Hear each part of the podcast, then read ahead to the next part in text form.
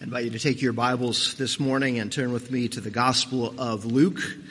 Luke chapter 12, looking this morning at verses 49 through 59. If you haven't brought a Bible with you, there are Pew Bibles in the pew racks in front of you, and our passage is found on page 872, 872 in those Pew Bibles.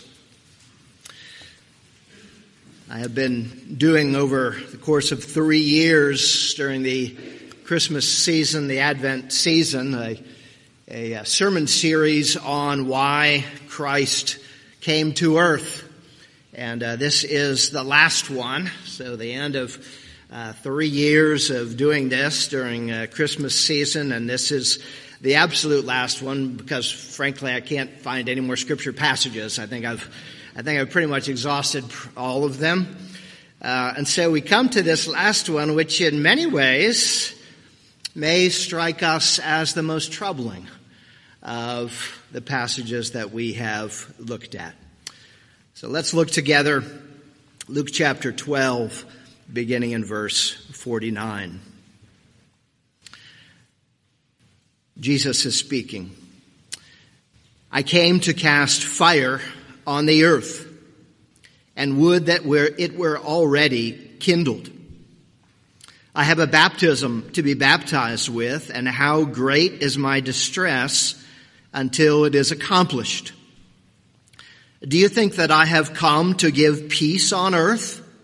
No, I tell you, but rather division.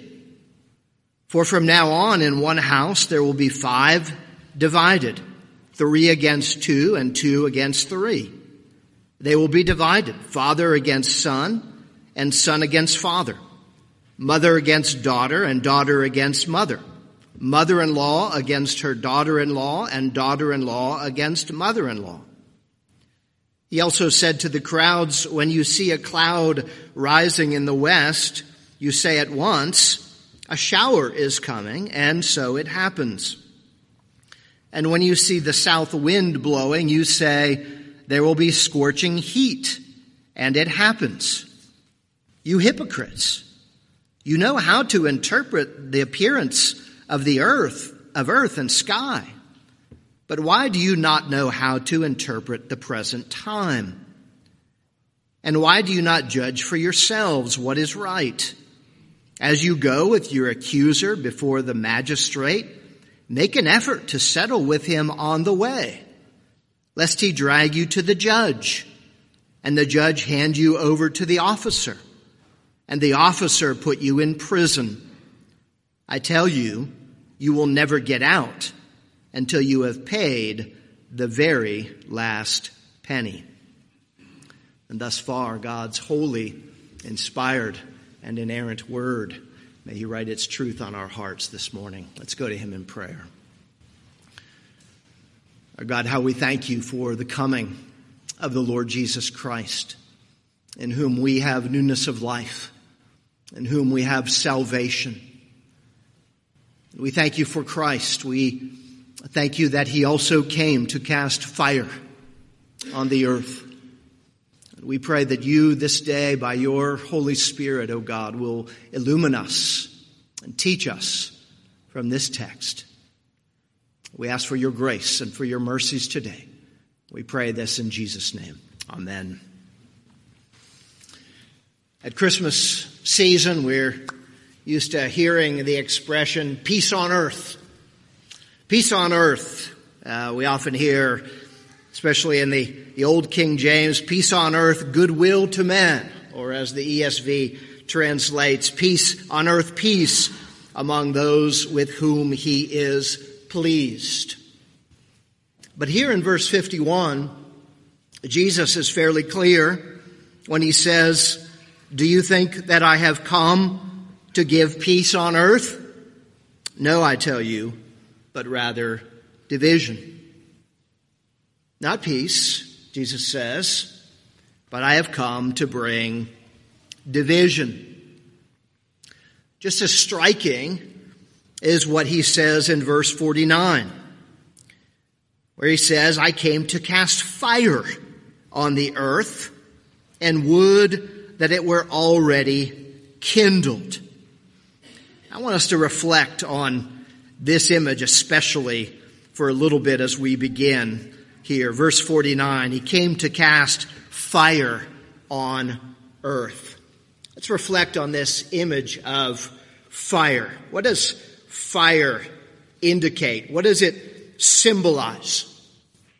Well, if you were like us in our household a little over a week ago, you probably had a time on a very cold day when you were without power. In fact, at our house, a week ago Friday and a week ago Saturday, two days in a row, we were without power for several hours. Uh, one because of strong winds, the next day because of uh, selective uh, power outages by the, the power company to preserve power for the, the region. That's all well and good. But I kept looking at the thermostat in our house and we got down to 50 degrees. But we did have a fireplace that we could gather around uh, when we wanted to stay warm. Fire, of course, keeps us uh, warm. Fire also in Scripture and in other and, and, and elsewhere purifies.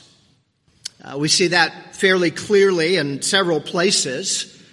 But if you, like me, like to listen to Handel's Messiah during the Christmas season, you're familiar with the, the uh, song, He is like a refiner's fire. One who refines, one who purifies, in other words, right out of Malachi uh, chapter 3, verse 2. But fire, of course, also destroys. Fire destroys. And it is often used this way. In fact, it is the primary way that fire is used in Scripture. It is used as an image for God's judgment. And that, I think, is the way Jesus primarily is using it here. In fact, it fits the larger context of the Gospel of Luke. You can turn back with me or just listen as I turn back to Luke chapter 3, verses 16 and 17. This is John the Baptist speaking, but he's speaking about the, the one who is coming. That is Jesus himself. And John says this, I baptize you with water, but he who is mightier than I is coming, the strap of whose sandals I am not worthy to untie. He will baptize you with the Holy Spirit and with fire. His winnowing fork is in his hand to clear his threshing floor and to gather the wheat into his barn, but the chaff he will burn with unquenchable fire. The fire of God's judgment. We see the same image in, a similar image in Hebrews chapter 12 verse 29 that says we are to come to God in worship with reverence and awe for our God, it says there is a consuming fire. And so here we have Jesus. He says he has come to cast fire on the earth. He has come for judgment. For judgment, first and foremost. In fact, the larger context seems to confirm this idea. If you look back, I'm not going to read it. If you look back at the immediately preceding passage in verses 45 to 47, you see judgment there. Right before Jesus enters into this image here of casting fire on the earth, the judgment on the unfaithful servant. He comes to cast fire. But notice something else. Notice here in verse 49 his tone of distress. Would that it were already kindled. Would that it were already kindled. We see a similar idea in verse 50. I have a baptism to be baptized with, and how great is my distress until it is accomplished. Would that it were kindled. How great is my distress until it is accomplished. These two things are tied together. Later in, in Romans, Paul is going to say when we're baptized into Christ, we're baptized into his death. Those ideas are, are tied together. The baptism of Jesus here most likely points to his death.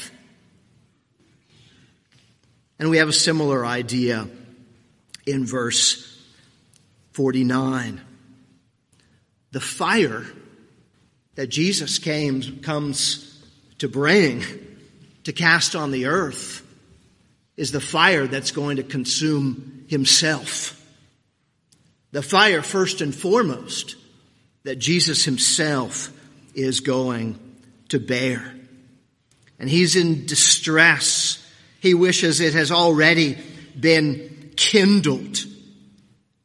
In fact, he, he uses an interesting word here at the end of verse 50, how great is my distress until it is accomplished. It is the same Greek word that we see Jesus use in John's gospel in John when Jesus is on the cross and he says, it is finished. And he gives up his spirit. He uses it at his death. Christ came for judgment and he's distressed by it. Why? Because he will endure it. He will endure it. Now, why is he so distressed? Why is he so distressed? Many throughout history have died bravely. Soldiers in battle, others defending the lives of, of other people. They have died bravely. Why is Jesus so distressed? Well, it's because his death is so unique. What Jesus bears at his death is the very wrath of God. He endures the wrath of God, pouring out of God's wrath what we sinners deserve for our sins. Christ endures it. We see this idea, for instance, in Luke chapter 22, verse 42, where Jesus is praying in the Garden of Gethsemane, and we see this, that he's sweating. Uh, his sweat is like drops of blood, and he prays to the Father, Father, if possible, take this cup from me, yet not my will, but your will be done. What is that cup? That cup often used in scripture for the cup of God's wrath that is poured out on sinners. And Jesus is about to drink that cup of God's wrath. A glorious picture of what the Savior has done. Come, coming, casting fire on the earth. Will Metzger, in his book Tell the Truth, tells the story, the following story. A prairie, prairie fire, he writes, was whipped along by wind so fast that it overtook all creatures in its path. One family, seeing the impossibility of outrunning the blaze, began a backfire and then covered themselves with earth as they lay in the midst of an already burned out circle. The roaring fire met the backfire and it burned only up to the edge of that burned over area, then went right around it, continuing its hungry race. That family was saved. They knew the only safe place was where the fire had already burned. And Will Metzger goes on to write this. The fire of God's wrath has touched down at one particular point in history. And when it did, it utterly consumed a man as he hung on a cross. It did not burn a large area, but it finalized God's work of judgment. The fire of God's wrath will come again in history. This time it will consume the whole earth Will there be any place to hide? Only on the hill where that cross stood, where the fire has already burned. A person is forgiven if he identifies with Christ, who on the cross bore God's judgment for sin. Jesus Christ is our burned over area, the only safe hiding place. The call here is to go and find our refuge in the Lord Jesus Christ. But fire also purifies. It's like a refiner's fire. What happens when we come into communion and fellowship with the Lord Jesus Christ by the Holy Spirit is a, a change, a transformation, a, a new life. The old life is changed. This includes behavioral changes, not overnight. Sometimes we still battle throughout life with besetting sins. But there is a change that comes about, a love for the Lord, a love for others, a love for brothers and sisters in Christ, a sanctifying process that begins to take place. But Jesus also points out here that there is another change that takes place, and this is a relational change. Relational changes we see in verses 51 to 53. Jesus says in verse 51, Do you think that I have come to give peace on earth? No, I tell you, but division. For from now on, in one house there will be five divided, three against two, and two against three. They will be divided, father against son, son against father, mother against daughter, daughter against mother, mother-in-law against her daughter-in-law, daughter-in-law against mother-in-law. Division within the family, not peace, but division.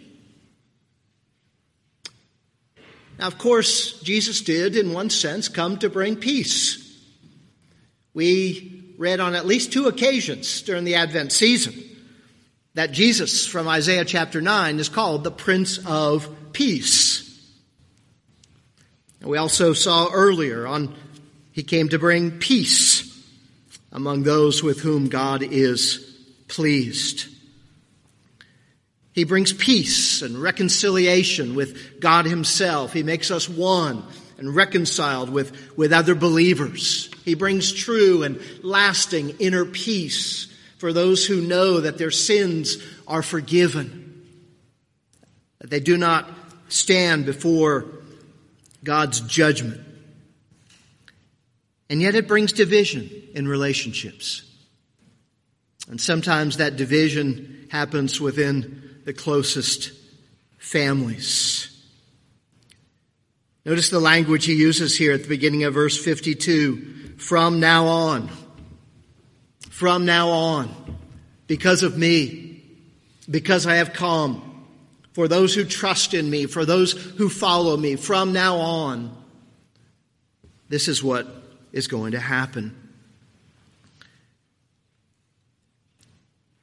Christ brings a radical change, and that affects our relationships. When we turn to Christ, for many of us, there will be rejection. Rejection by family, friends. When we seek to make Christ known, we will not be praised in the world. We will not get accolades in the world. In fact, we might try to be silenced in the world around us. Spirituality is popular today. We constantly hear of these stars who are into this and that new spirituality or old spirituality.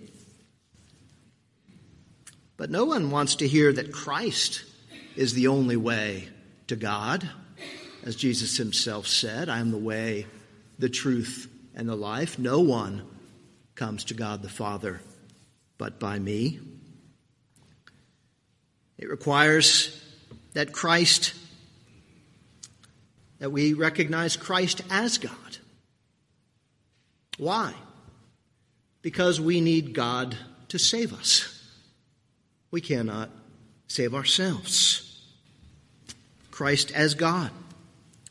We need to be able to recognize our sin and that we need a Savior for our sin. People don't want to do that today. That's not popular to talk about sin and our need for a Savior.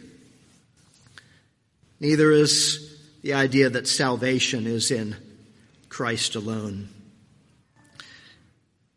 Every couple years, Ligonier Ministries does polls, and the most recent one, it's interesting how, how things we would love to see increase are decreasing, and the things we want to decrease are increasing in those polls of uh, Americans in general and even Christians, uh, professing Christians in particular. And the most recent one, over half of professing Christians said that there are many ways to God.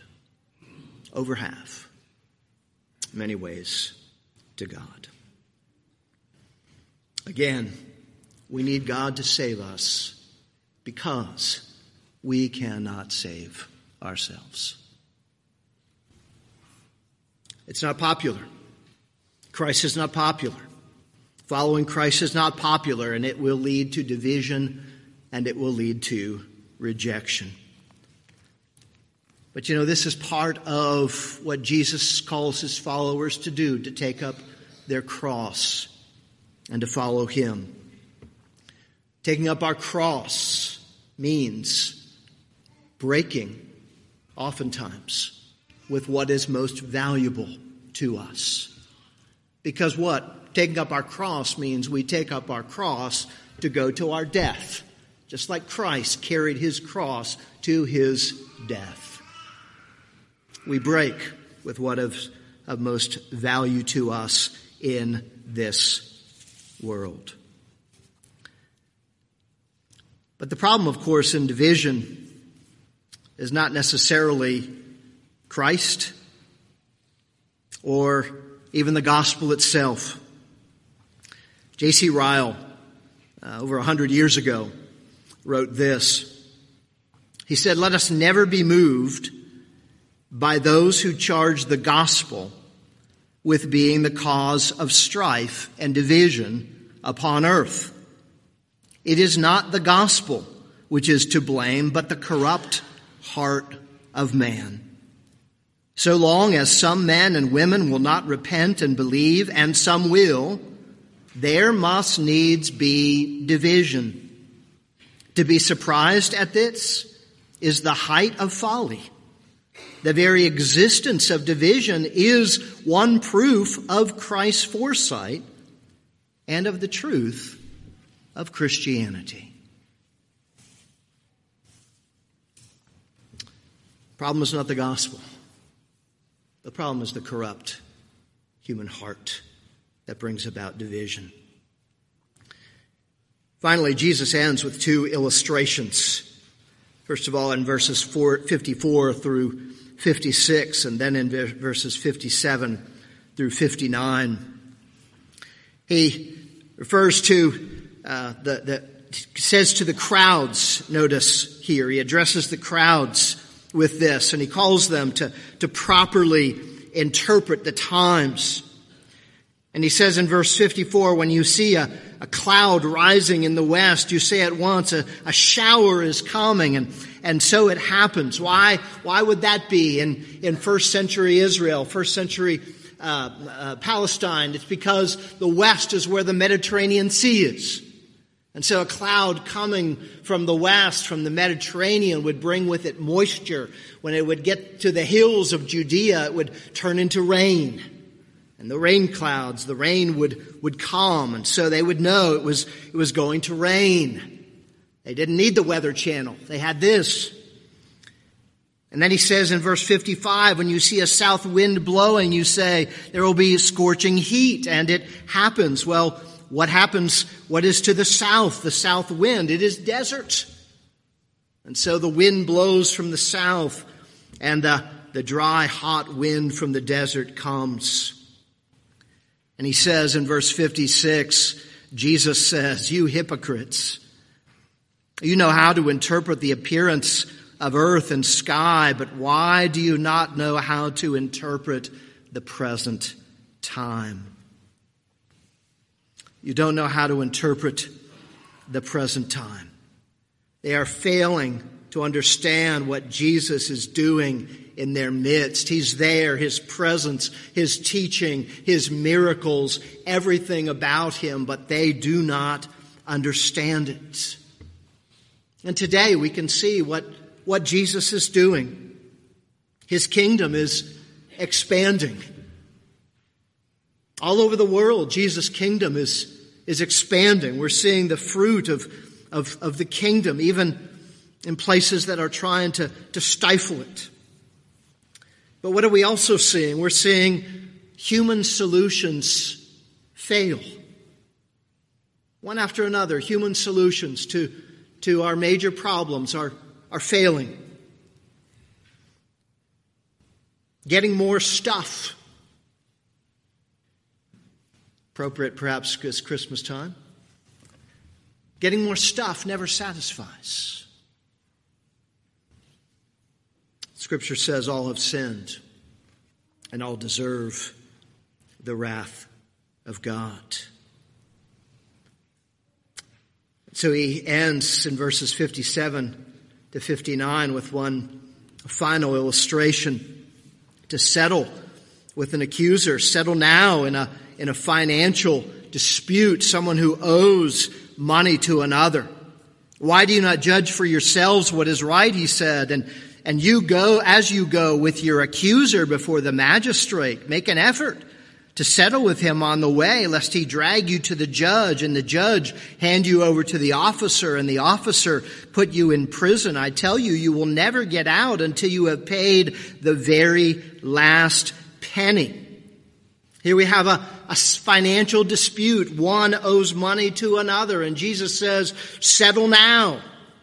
The officer that's referred to twice in this passage near the end would be the, the financial officer. But he's also the uh, one who is in charge of the debtor's prison. And often people put in the debtor's prison were, were beaten as an incentive for their families to pay up for them. And oftentimes, especially in the first century, those who went to debtor's prison had little possibility of actually getting out. In verse 59, interesting here, the, just as a little bit of an extra here, I tell you, you will never get out until you have paid the very last penny. The word here for penny is actually the amount of money that uh, an average worker would make for working 25 minutes smallest size of coin, 25 minutes of work. The point here is we owe a debt to God, a debt that we can never repay. Scripture says the wages of sin is death. And that death is not just physical, it is spiritual, it is eternal separation from God, eternal punishment. What Jesus is saying is settle before that day. And the good news is the debt has already been paid for those who will receive it. The debt has already been paid. Christ has paid the debt. He has paid it in full. In fact, that is a possible understanding, a possible translation of that same word that Jesus said on the cross, it is finished, could potentially be translated paid in full. In fact, that was written on certain debts or certain bills paid in full settle before that day. How do we do that? By taking refuge in the Lord Jesus Christ and what he has done for his people. Let's pray. Our God, how we thank you that you are indeed a God of great grace and mercy and love. And yet, O oh God, you are a, a holy God. You are a God who demands righteousness. And how we praise you that you, O oh God, in your grace, sent your beloved Son, the perfect, spotless Lamb of God, to be our righteousness. And more than that, to take your judgment, your punishment on himself, that we might know you and that we might have salvation, that we might live in the Lord Jesus Christ. So we give you praise and we give you thanks. Prepare our hearts now as we prepare to come to this table to remember what Christ has done. The death of the Lord Jesus Christ, paid in full for our sins and for our salvation. And it's in Jesus' name that we pray. Amen.